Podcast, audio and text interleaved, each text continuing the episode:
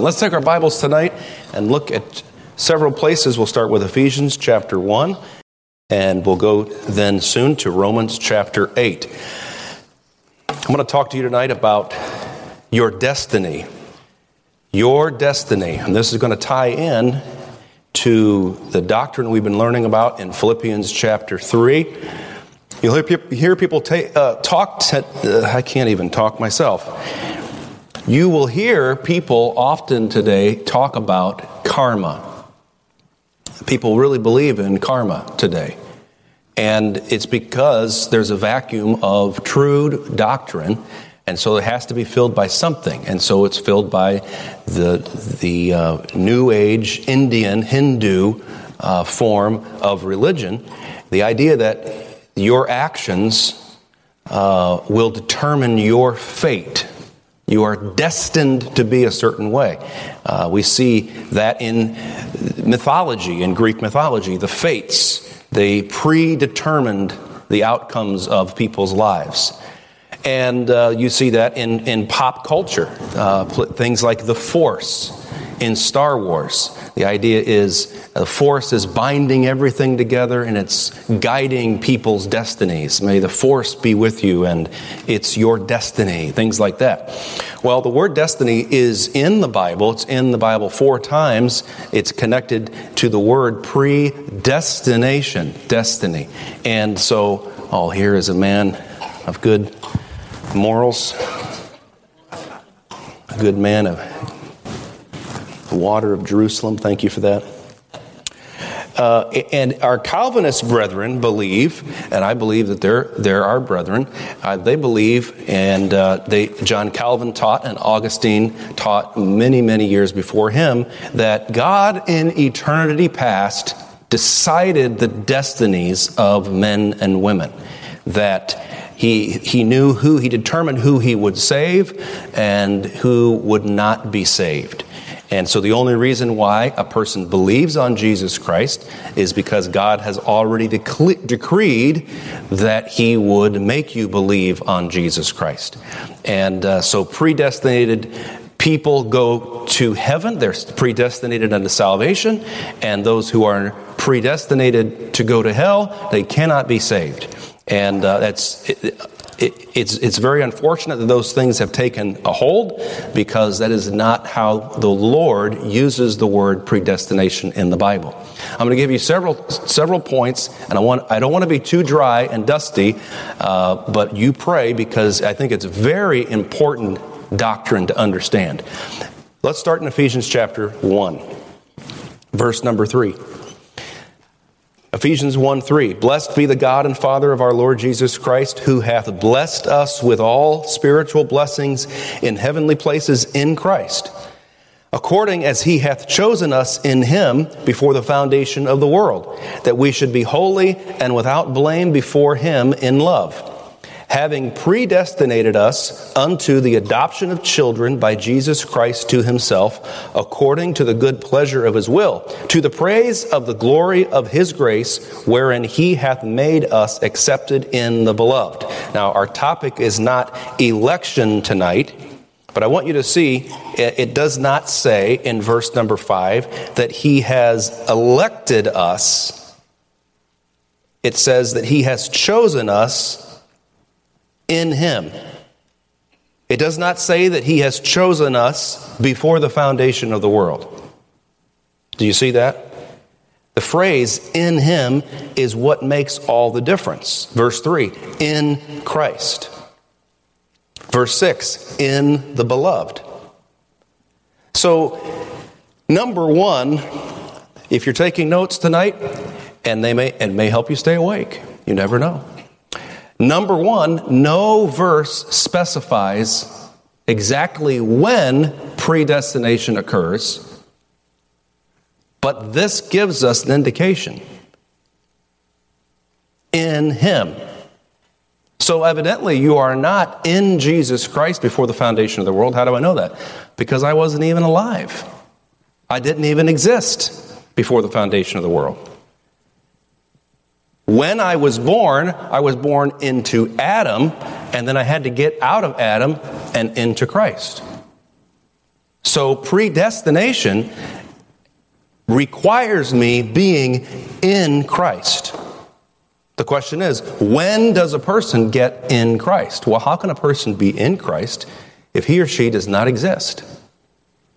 See, what happens is people look at it and they say, well, God knew who would exist, and so he decided who would be saved and who would not be saved. But you're, you're, you're stretching that there, you're jumping past a phrase, in Christ. And he says, predestinated. Predestinated us unto the adoption of children. So, when does a person get in Christ? He, he gets in Christ when he believes on him, not before the foundation of the world. All right? Number two, there is no predestination to salvation in the Bible. There's no predestination to salvation in the Bible. As we get into this, you'll see there's only four mentions of the word predestination, and it's a big word and it's a Bible word. And so we think, wow, that's a really big word. But it's only mentioned four times. And what that it's it, of course it's referenced other places, not exactly that terminology, but it's only mentioned those four times. So you can you can learn the Bible. It's not as difficult as it might seem. The word predestination is four times, and it's specified here in verse number five to be unto the adoption of children, not to eternal life. It's not to forgiveness of sins. It's not unto the new birth or regeneration. It's predestination unto the adoption of children. Number three. That's the point. Predestination is unto adoption. And the adoption of children is described in the Bible, it's defined in the scriptures as the redemption of our body. Okay? It's presented not as salvation, but as a blessing that comes with salvation. It's a blessing that God gives in addition to salvation. Now let's take our Bibles. Hold your place in Ephesians because we will come back there. Let's go to Romans chapter 8. Romans chapter 8.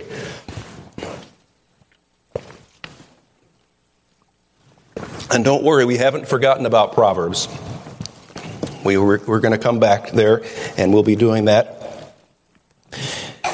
But uh, we, I wanted to drill down on this subject tonight. Romans 8 19. Romans 8 19. For the earnest expectation of the creature, talking about the creation, even the, even the animals themselves, waiteth for the manifestation of the sons of God. For the creature was made subject to vanity, not willingly, but by reason of him who hath subjected the same in hope. The creation didn't get a choice in whether it got cursed. Mankind did have a choice. But it, it, it, again, if you, if, you, if you decide to kick your dog or to starve your dog, there's nothing your dog can do about it because it doesn't have the power, it doesn't have the, the will, the understanding. Now, of course, certain animals have different abilities and powers and so forth, but if you decide that you're going to hurt your pet, that's just the way it's going to be. And you shouldn't hurt your pet, but you can kind of see the analogy there because the world didn't get a choice in whether or not it was placed under the curse. It was not willingly. It says, though, verse 21, the creature itself also shall be delivered from the bondage of corruption into the glorious liberty of the children of God. For we know that the whole creation groaneth and travaileth in pain together until now. And not only they, not just the creation, not just the animals, but ourselves also, which have the first fruits of the Spirit, even we ourselves groan within ourselves, waiting for the adoption to wit that means I.e. That means that is, it, it's, it, when you say something is, uh, you did something unwittingly, you did it without knowing. He says, but this, he says, the adoption to wit, we know what this is. Here's what it is the redemption of our, what's the word? Body. Not the redemption of our soul or our spirit The same author that wrote Ephesians chapter 1 is the one who writes here about the redemption of our body. He's not talking about a lost man who gets predestinated unto salvation. He's talking about a saved man, a saved man or woman who is predestinated to the redemption of his or her body. It's going to happen. And that lines up with Ephesians chapter 1. Hold your place in Romans, but go back to Ephesians 1, verse number 11. In whom, there we are again, in Christ also we have obtained an inheritance. Oh, what's the inheritance? Being predestinated according to the purpose of him who worketh all things after the counsel of his own will what does that look like? That we should be to the praise of his glory who first trusted in Christ, in whom also uh, ye also trusted after that ye heard the word of truth, the gospel of your salvation, in whom also after that ye believed, ye were sealed with that Holy Spirit of promise. Notice the, the, the sequence here. You trusted after you heard, and when you trusted the gospel, when you believed it, you were sealed. So you hear it, you believe it, and you're sealed. You're sealed with what? The Holy Spirit. See, the Holy Spirit. Verse 14. Well, who is the Holy Spirit? Which is the earnest of our inheritance until the redemption of the purchased possession unto the praise of his glory. It's the down payment, the earnest that says, You are predestinated. I promise you, this is your destiny. Then I'm going to give you the Holy Spirit who is going to seal you and keep you saved. And that is your evidence that you're going to have a new body. It's predestination under, to the redemption of the purchased possession. Notice he says, under the praise of his glory. Keep that phrase in mind. Glory. Glory. Wow. I don't know if, I don't know about you. When I look in the mirror, I don't say glory. I'm, I'm, I'm, I'm always looking at him going, man, well, I mean, there's something to work with. Maybe we can figure something out. You know, if you were to see Jesus in his glorified body, you would fall down on your face. Not because you were just afraid, but because you were like, I can't believe it. People do it all the time, don't they? There's a commercial where somebody pretends to faint because they're so impressed, right? You see it all the time. Kids say it today. I'm, I'm just, that just kills me. I'm just dead. I'm dead. What is it? It's, I'm overwhelmed, right? That's what you would, you and I would be, and that's what we will be when we see Christ. Overwhelmed by it, and we just faint. Look back at Romans chapter 8, verse number 30. Romans chapter 8, verse number 30. He says here, Moreover, whom he did predestinate, them he also called, whom he called, them he also justified, and whom he justified, them he also glorified. Wow. Whom he did predestinate, them he also called. Remember, we talked about this calling that we have and the justification. And It's a predestination unto the redemption of the purchased possession. Now, let's go over to 1 Corinthians chapter 6. 1 Corinthians chapter 6. And if you've got a, a, marker, you might hang on to those two places, Romans and Ephesians. It's hard to do, I know, but there's just a, there's just a couple places that we've got to continue to refer to. Romans, uh, 1 Corinthians chapter 6 now. Look what it says in verse 19. What? Know ye not that your body is the temple of the Holy Ghost, which is in you, which ye have of God, and ye are not your own? For ye are bought with a price. Therefore, glorify God in your body and in your spirit, which are God's. Glorify God. There's something about my body that does not glorify God, I'm responsible to glorify God. One of these days, my body is going to be glorified, and I'm not going to have to glorify God in my body anymore because it'll be automatic. I'll automatically glorify God because that old nature will be gone. You see, your spirit was redeemed, your soul was redeemed when you believed in Christ, but your body is not redeemed. It's waiting. It's waiting for the resurrection. And at the resurrection, it's going to be changed and it's going to be conformed to his image. We talk about being conformed to the image of Christ, and we say it's, it's being more holier like Jesus, you know, it's being more compassionate like Jesus, and certainly we would we want to do those things, but but being conformed to the image, the image in the Bible is almost always a physical representation. An image is a physical representation. Jesus Christ, according to Colossians, was the image of the invisible God. He was physical. God was manifest in the flesh. Jesus Christ was the image of God, physical. So when, we, when he talks about being conformed to the image of his son, he's talking about physically looking like Jesus. Amazing. Let's go, go look over at chapter 15. He talks about this specifically in the resurrection chapter, 1 Corinthians 15, he says, So also, I'm sorry, verse 42, 1 Corinthians 15, 42, so also is the resurrection of the dead. What does that look like? It is sown in corruption. I've never thought when I looked at someone's body in a casket, man, I wish they'd look that good in real life. When they were alive, man, they really, why do they have to wait till the casket? Now, listen, they do their best. I, I can't imagine being a mortician and having to, you know, try to fix people's bodies up, and it's a kind of a gruesome job. They do a good job, but everybody knows that's not the real thing. Why?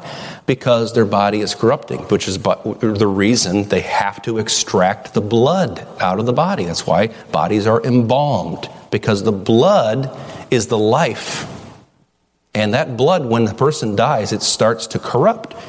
So when we put that body in the ground, it's not getting better, it's corrupting, it's corrupted. But notice he says, it is raised in incorruption. It is sown in dishonor. It is raised in glory. It is sown in weakness. It is raised in power. It is sown a natural body. It is raised a spiritual body. There is a natural body. There is a spiritual body.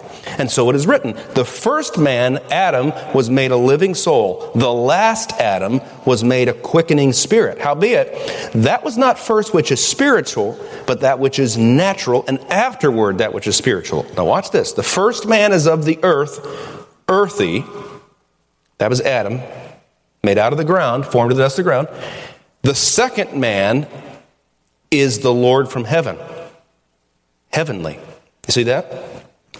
As is the earthy, such are they also that are earthy. And as is the heavenly, such as they also that are heavenly. And as we have borne the image of the earthy, we shall also bear the image of the heavenly. You see that? The image of the heavenly. Who is that? Verse 47 The Lord from heaven. The Lord from heaven is the image that we will bear when we get to heaven. We bear the image of Jesus Christ when we're resurrected. Now look at verse 50.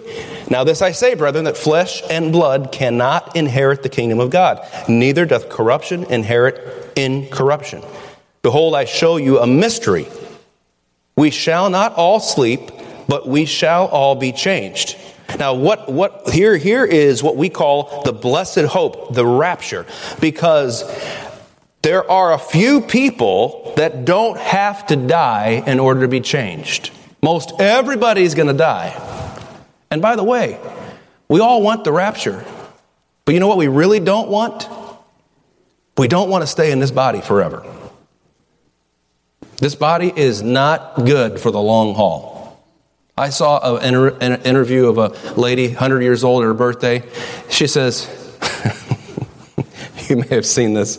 She puts the microphone in front of this lady, 100 years old. How are you feeling on your 100th birthday? She said, Not good. I'm like, Finally, finally, somebody that's, uh, I'm not anywhere near 100 and I'm already feeling that. Why? Because our bodies are corrupted and they're corruptible and they are corrupting as we go. Right? But but that but there is a destiny for you. It's a new body. And he promised he's going to do it. He said, For this, uh, look at verse 52. In a moment, in the twinkling of an eye, at the last trump, for the trumpet shall sound, and the dead shall be raised incorruptible, and we shall be changed. For this corruptible must put on incorruption, and this mortal must put on immortality. He said, We're not all going to die, but we are all going to be changed. We will bear the image of Jesus Christ upon our resurrection. Keep that in mind. Now, let's go back to Romans chapter 8. Look at verse 29. He is going to prove it here that this resurrection body is like unto Christ Romans 8:29. He says, "For whom he did foreknow, he also did predestinate to be conformed to the image of his son, that we might be that he might be the firstborn among many brethren." So we have to ask a question. Jesus here, is Jesus the first man that was ever born? No, we know that. Was he the first man that was born again? No. Jesus didn't need to be born again in that sense. He did not have an old nature like we do. The firstborn among many brethren is referencing the resurrection. Now, look at Colossians, Colossians chapter 1. We referenced this a moment ago.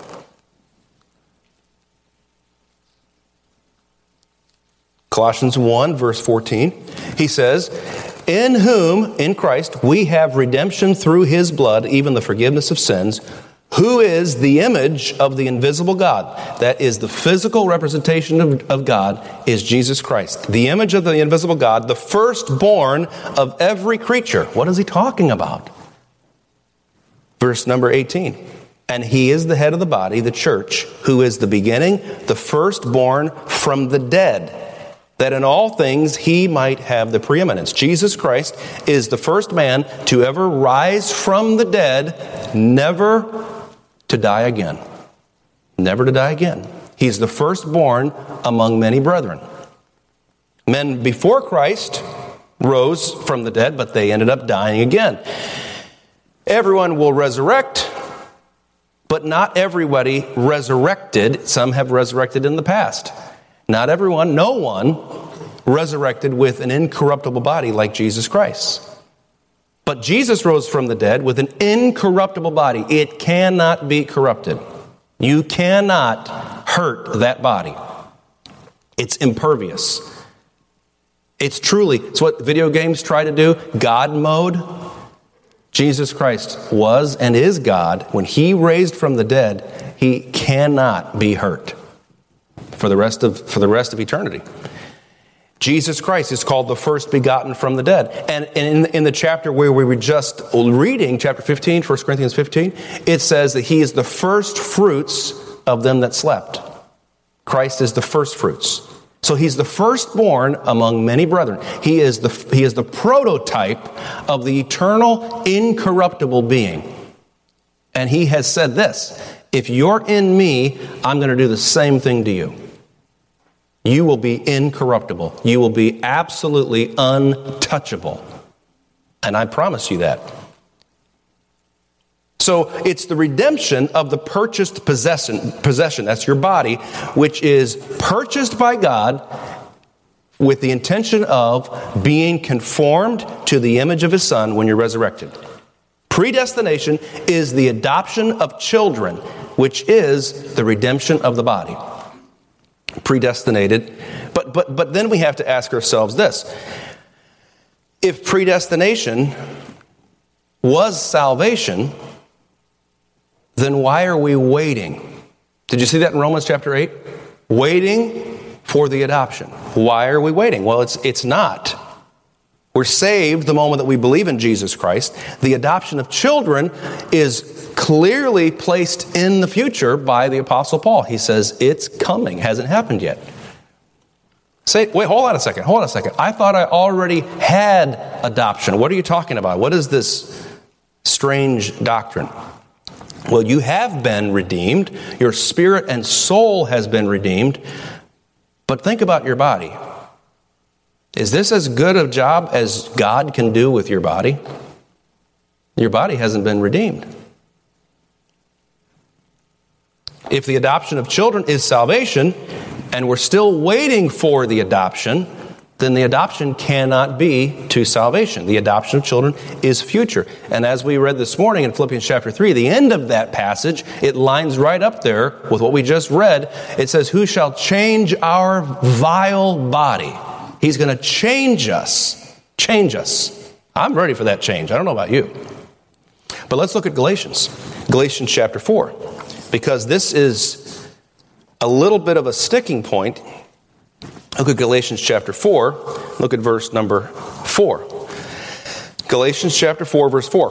But when the fullness of the time was come, God sent forth his Son, made of a woman, made under the law, to redeem them. There's the redemption that we're under the law, that we might receive the adoption of sons. And because ye are sons, how do we become a son? By regeneration, being born of the Spirit. Because ye are sons, God hath sent forth the Spirit of His Son into your hearts, crying, Abba, Father.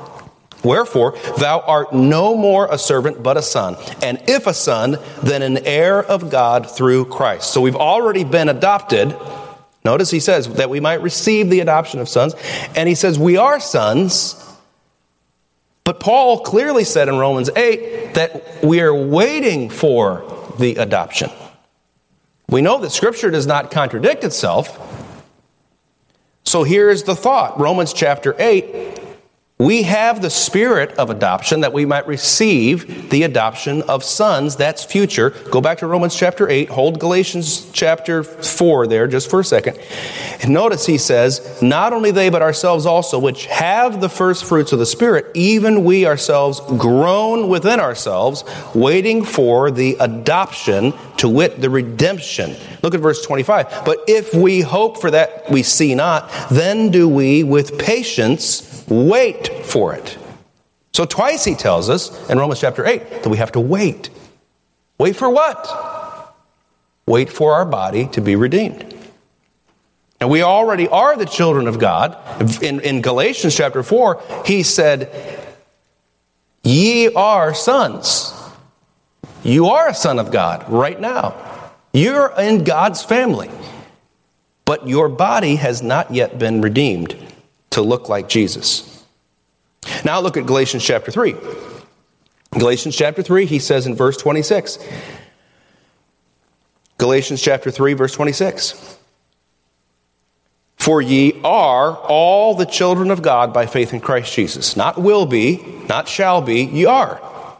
For as many of you as have been baptized into Christ have been put have put on Christ. That's spiritual baptism. That's the baptism of the Spirit. He baptizes you into his body, spiritual baptism, the new birth. So notice that there is a difference between being born of God and being adopted. How can you be born of God and adopted at the same time? You're either born into a family, right? Or you're adopted into a family. The scripture says that we are born of God, and then it says that we are adopted. It says that we've received that spirit. Here's the difference the difference is that your spirit and soul have been born, but your body has only received the earnest of the spirit. It's only received the down payment, it hasn't received the full payment of the adoption. So, in the same passage there in Galatians and in Romans, he says, We are, right now, we are the children of God, but we're waiting on the adoption, which is what? The redemption of our body. Okay? Now, let's take our Bibles to Romans chapter 8 and again, and Ephesians chapter 1. Romans chapter 8. So, how do we discern this? Here's how we discern it there's a difference between the spirit of adoption and the adoption itself. Look at Romans chapter 8 verse 14. For as many as are led by the Spirit of God, they are the sons of God. For ye have not received the spirit of bondage again to fear, but ye have received the spirit of adoption, whereby we cry, Abba, Father. The Spirit itself beareth witness with our spirit that we are the children of God. So we have the Spirit of God, the Spirit of adoption. We are the children of God but we're waiting on something. Ephesians chapter 1. Ephesians chapter 1, verse 4, uh, 13. In whom ye also trusted, After that, you heard the word of truth, the gospel of your salvation, in whom also after that you believed, you were sealed with that Holy Spirit of promise, which is the earnest of our inheritance until the redemption of the purchased possession. So I have received the Spirit of adoption now, but I have not received the adoption of my body yet. Now we have to, the reason why I bring this up, you say, well, this is splitting hairs. No, it's it, you have to understand distinctions. That's how you really start to, to get it. So, like, if you were to say, "Well, what what is you know uh, what is God like?" Well, God likes everything. Well, if you're going to really get to know God, you're going to have to start narrowing it down to see what He likes and what He does not like. There's some things God doesn't like. That's how you get to know someone. You understand differences. Oh, they they no, I I found out it's not actually that. It's this. So, what we're doing is understanding the distinctions between what we have and what we don't have. We have a promise from God that we will have, our body will be adopted, but it is not yet adopted. Our body has not been redeemed. It's not there yet. The predestination unto adoption is a predestination unto a body that looks like Jesus Christ. So, guys, listen. What do you believe in more? Do you feel your mortality? Do you feel your day of death more keenly than you do the redemption of the purchased possession?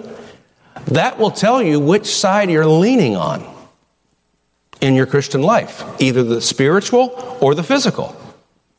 If, your if your, your daydreams are about how you're going to die, and how your body's, you know, am I going to get cremated or am I going to buy, you know, a casket and a plot somewhere? And I wonder how many people will come to my funeral. And I wonder, listen, if that, is that going to happen? Yeah, more than likely. If the rapture doesn't happen, that's going to happen to all of us.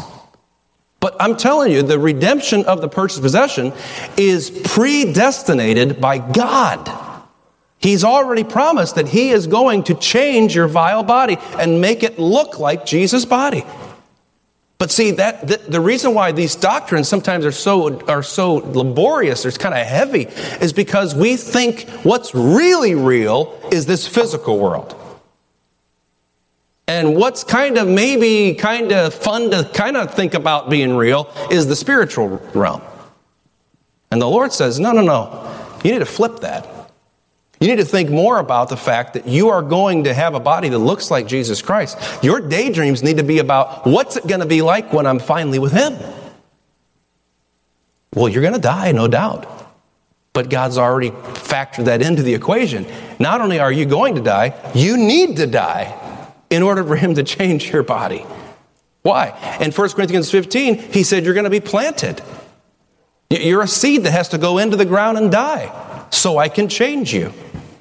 I don't know about you. I've, I've never uh, seen anyone take those little seed packets and spread them out, you know, on, the, on, on their table and just say, man, one of these days it's going to come up. It's not going to come up until it's buried. Except a corn of wheat fall into the ground and die, it abideth alone. So we have to start thinking about the fact that our spiritual uh, reality is predestinated. So, what is the adoption? The adoption of our body is a blessing that accompanies salvation. It's something that comes along with it. It's not salvation itself. Predestination is not salvation. Predestination is the promise of God that He will redeem your body. That's what predestination is. Having predestinated us under the adoption of children, to wit, the redemption of our body. It is the redemption. So it's it's not salvation. Salvation in the Bible is what's a good synonym for salvation in the Bible? Now, we think, we think spiritual thoughts, and that's true, but is it true that if someone is drowning, they can be saved? Right? So, what is a word? Rescue. A rescue from judgment. That's a good synonym for, for salvation. So, we realize when we talk about salvation, there's a lot of things that go along with salvation, such as justification, right? Sanctification, regeneration, adoption, all those things come with the package, but they're not all the same thing. And as you get into the Bible and you study and you say, okay, the Bible says that we are to study to show thyself approved unto God, rightly dividing the words of truth. And that's not just about the ages of the dispensations. That's about the words. That's about salvation itself. That's about making distinctions between terms. That means that, and that means that. The more that you do that, the better you understand. So we have salvation here. They're actually all together in the package, but they are different, separate elements. So think about it this way when you got saved, God could have said, I'm not sending you to hell, but I'm not going to make you my son. I mean, wouldn't that have been very, very, very, very kind of God? just to say, I'm not sending you to hell. He could have done that and been completely righteous. What if he just say, I, am going to save you and I, I'm going to give I'm going to give you a new body, but it's not going to be like my body because you have not earned that at all. I don't mind you being in heaven, but I want there to be a distinction between me, the Son of God, and you, the one that just barely got in there. God could have easily said that. So, what, what he's done is he's given us blessings that go with salvation. See, our God is so generous and so kind, he thinks of everything, and he thinks of more things than you and I ever would think of. He just keeps pouring it on. And one of those things that he gives us is the adoption of our body. What is that? That is a resurrection body. Now look in Ephesians chapter 1 and Romans chapter 8. Ephesians chapter 1. He said, Blessed be the God and Father of our Lord Jesus Christ, who hath blessed us with all spiritual blessings in heavenly places in Christ. Where do we get these spiritual blessings? In Christ. Okay, then look at, hold on to Ephesians 1. Look at Romans 8 32. He that spared not his own son, but delivered him up for us all, how shall he not with him also freely give us all things? In Ephesians, he called them all spiritual blessings. He gives us all things. Well, what kind of things? Well, go back to Ephesians 1. Look what he says. According as he hath chosen us in him before the foundation of the world, that we should be holy and without blame before him in love. Verse 8, wherein he hath abounded toward us in all wisdom and prudence the Lord gives us opportunity to have wisdom and prudence. Apparently, He didn't just save us just to keep us out of the way. He's empowering us with His wisdom. God wants you to have wisdom, He wants you to have prudence. That came with the package. It, it, you ever get a gift package and you open it up and you're like, oh, look at this. And then there's more in the package. Look at this. Oh, look at this. This is too much. That's the kind of gift package the Lord gives us in salvation. All spiritual blessings. Look at verse number 8, uh, verse number 11. In whom also we have obtained an inheritance. There's the resurrected body. They're blessings connected to salvation. Now, hold your place if you have it in Romans chapter 8. Let's look at Hebrews chapter 6. Hebrews chapter 6. How are we doing tonight? Everybody okay? All right. Hebrews chapter 6, look at verse number 7. He says, For the earth which drinketh in the rain that cometh oft upon it, and bringeth forth herbs meet for them by whom it is dressed, receiveth blessing from God. Blessing from God. But that which beareth thorns and briers is rejected and is nigh unto cursing, whose end is to be burned. But beloved, we are persuaded better things of you and things that accompany salvation, though we thus speak. Accompany. There are blessings that are accompanying, that will accompany our salvation. The adoption of children is a blessing that accompanies salvation. So God predestinates us to get a blessing. And that blessing concerning our body is a resurrected, Christ like body. Now back to Romans chapter 8. Romans chapter 8. He says in verse number 18 For I reckon Romans 8 18. For I reckon that the sufferings of this present time, where do we suffer in this present time? Suffer in our body, are not worthy to be compared with the glory which shall be revealed in us. For the earnest expectation of the creature waiteth for the manifestation, the physical manifestation of the sons of God. You know, there should never be any reason why you should look at your body. Why, why would anyone ever look at their body and say, Man, I remember when? Why do we do that? Because in our minds, we have an ideal body what we should be able to do. And you know what? A person who is in the prime, physical prime of their life, you know what they think? They think they are absolutely immortal. They think they cannot be touched.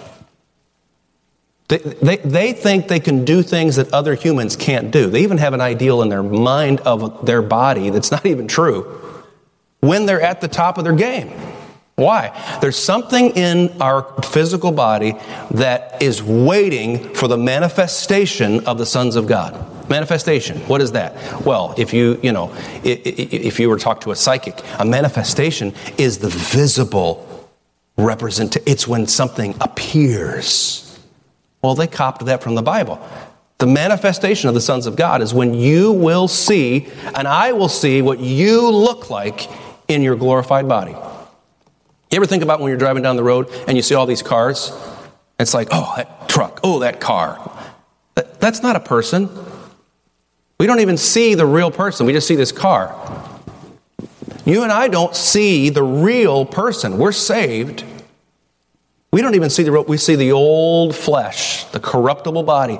But one of these days, the manifestation of the sons of God is going to be this: that God is going to show you what He really wants you to look like. That's why we shouldn't spend so much time worrying about what we look like in the flesh. You know, we spend all the time pampering and primping and buying the nicest clothes and all that stuff. And, and, and, by the way, everybody else in the world does the same thing. You and I, as children of God, we have a guaranteed on the calendar day when we're going to look amazing. How amazing? Just as amazing as Jesus Christ. So that's why I don't have to spend all my time looking better now, I'm, I, hey, I'm, I'm thankful for a beautiful wife who spends time l- making things look better, spending time buying. I'm thankful for that. But you know, it doesn't matter what she does or what I do, things are winding down eventually. Now, in my wife's case, not for about 50 years. But it's all going to happen to us, isn't it? But just like you have that clock inside, there is something that is waiting for the manifestation of the sons of God. Isn't that what he said? Beloved, now are we the sons of God. And it doth not yet appear what we shall be. That, but we know that when he shall appear, we shall be what? Like him. For we shall see him as he is. And every man that hath this hope in him purifieth himself, even as he is pure. Did you see Romans chapter 8? Romans chapter 8, verse 21. He says, Because the creature itself shall be delivered from the bondage of corruption. Bondage. There ain't a thing in the world you can do. You are in bondage to that corruption. But he said it's going to be delivered. Verse 22, the context is the flesh and pain in the flesh. For we know that the whole creation groaneth and travaileth in pain together until now. And not only they, but ourselves also, which have the first fruits of the Spirit. First fruits. Jesus is the firstborn from the dead. Christ is the first fruits of the resurrection. Jesus gave us the Spirit of God. And we have the first fruits of the Spirit. And He's whispering to us, I'm going to fix it all. I'm going to change it all. When you listen to the Spirit of God, He tells you everything's all right in my Father's house. Nobody dies up there. Nobody's in pain up there. He whispers that to us. We have the first fruits of the Spirit. And because of that, he said, even we ourselves, groan within ourselves, waiting for the adoption to wit the redemption of our body. you ever tell your kids, do you guys want to go to Disney World? I never tell my kids that. Because I know if I say that, of course, I don't have any kids around anymore, but I never did say that with that. Why? Because I didn't want to give them this idea that it was going to happen when it wasn't going to happen. Right? We have a little dog, and the little dog sits there basically all day, just sits there. That's what dogs are for, right? And you could say to, to, to the dog, little dog, Hazel, Hazel, you want to go to the park? Her ears go up. Now, sometimes my daughter will say, Hazel, you want to go to the park? And I say, don't say that to her. You're not going to take her to the park. She gets excited. She's going to go to the park. It's like she has something to live for now. right? You know, the Lord is, is whispering the same thing. Inside, he, he reminds us you're not going to stay here for the rest of the world, the rest of time. You're going to leave this world, and I'm going to change it and make it all better. And inside we go, right now? Are we going right now? No, we're not. And that's what causes us to groan within ourselves. Oh. You know, think about this. The fact that you're groaning about your physical health or someone else's physical health, if you'll think about it, it's a reminder that God's promised to fix it all. You're saying, why do I have to go through this? Well, whoever said that life was anything but pain? Whoever said that? Uh, I mean, why don't we get punched in the face all day long? Why don't, why don't we get a nice paper cut and pour lemon juice in it, right? I mean, what, what, who says we shouldn't be in pain all the time? You know, we think about that. Man, I just can't believe that person is suffering. If you flip that around, I can't believe we're all suffering. We're not suffering with cancer. I can't believe we're all not dying on, on our deathbed right now. God's been very good to us. But we have to recognize that the reason why we push back against suffering is because we know, number one, that something's not right with suffering. We shouldn't be doing that. But number two, we know it's not always going to be this way. God's going to fix this thing in the future. He's promised to do it. Look what he says. What are we waiting for? Verse 23 waiting for the adoption to wit the redemption of our body. We live up in uh, Temperance, right now we're temporarily in Perrysburg, but we live up there in Temperance. And you know what we have? We have people who come by on their bicycles. And they have these big garbage bags on their bikes. Guess what the garbage bags are full of? Cans and bottles. Where are they going? They're going to Kroger. They're going to Lambertville Kroger. Why? I, they got to get some money to drink. Amen. I mean, smokes don't buy themselves. So they got. I, I say that not to be unkind, but I, I, just I can't help but but notice. Uh, that, where are they getting all these cans from? I don't know. And they're going up there, and they're gonna they're gonna redeem that bottle. And Michigan, so we have so much money in Michigan. They're to give, give you money for putting a bottle in the machine. You know what they're saying? I don't want this bottle anymore. I want something instead of that bottle. And those people will wait. They'll be there before the store is even open, waiting in line, waiting for the redemption of their bottles. And you and I are waiting for the redemption of our body. But I can promise you this it's not going to be some little pittance like Kroger gives you. You know what's going to happen? The worst thing about you, your old body and old nature, is going to be changed and done away with into the very best thing about you. Isn't that amazing? That's what God's doing. Look, he says in verse 26 likewise, the Spirit also helpeth our infirmities, infirmities of our body. For we know not what we should pray for as we ought, but the Spirit itself maketh intercession for us with groanings which cannot be uttered. You know what's interesting? The Holy Spirit knows the groanings that we have. We are groaning, He's groaning as well as He prays for us. Verse 29. For whom he did foreknow, them he, uh, he, also did predestinate to be conformed to the image of his Son, that he might be the firstborn among many brethren. As we have borne the image of the earthly, we shall also bear the image of the heavenly. Verse 30. Moreover, whom he did predestinate, predestinate to a Christ like resurrection body, them he also called, whom he called, them he also justified, so he could legally give us that body, and whom he justified, them he also glorified. Now, when are we glorified? I, there's a part of me that's glorified, there's a part of me that is anything but glorified. He has promised that I will be glorified. You see, the entire thrust here of this passage is the new body. Verse 33, he said, Who shall lay anything to the charge of God's elect? It is God that justifieth. There's the chosen. Chosen. Now, notice that his blessing here is because of his love. Who shall separate us, verse 35, who shall separate us from the love of Christ?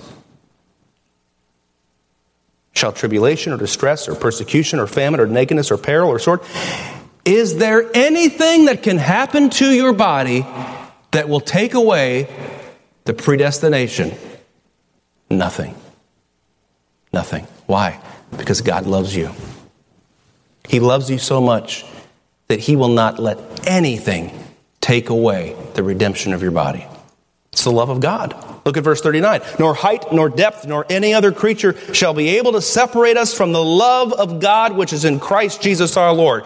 You know what your destiny is? Your destiny is to have everything about you fixed so to such a degree that you look like Jesus Christ himself, the Son of God. Don't tell me you can't get up and serve the Lord tomorrow. Don't tell me that you can't get through your horrible, terrible life. Yes, it's terrible. Yes, there's suffering. Yes, there's problems. But you have a guarantee from God Himself that He is going to fix everything that's wrong with you and everything that's wrong with anybody that's in Christ.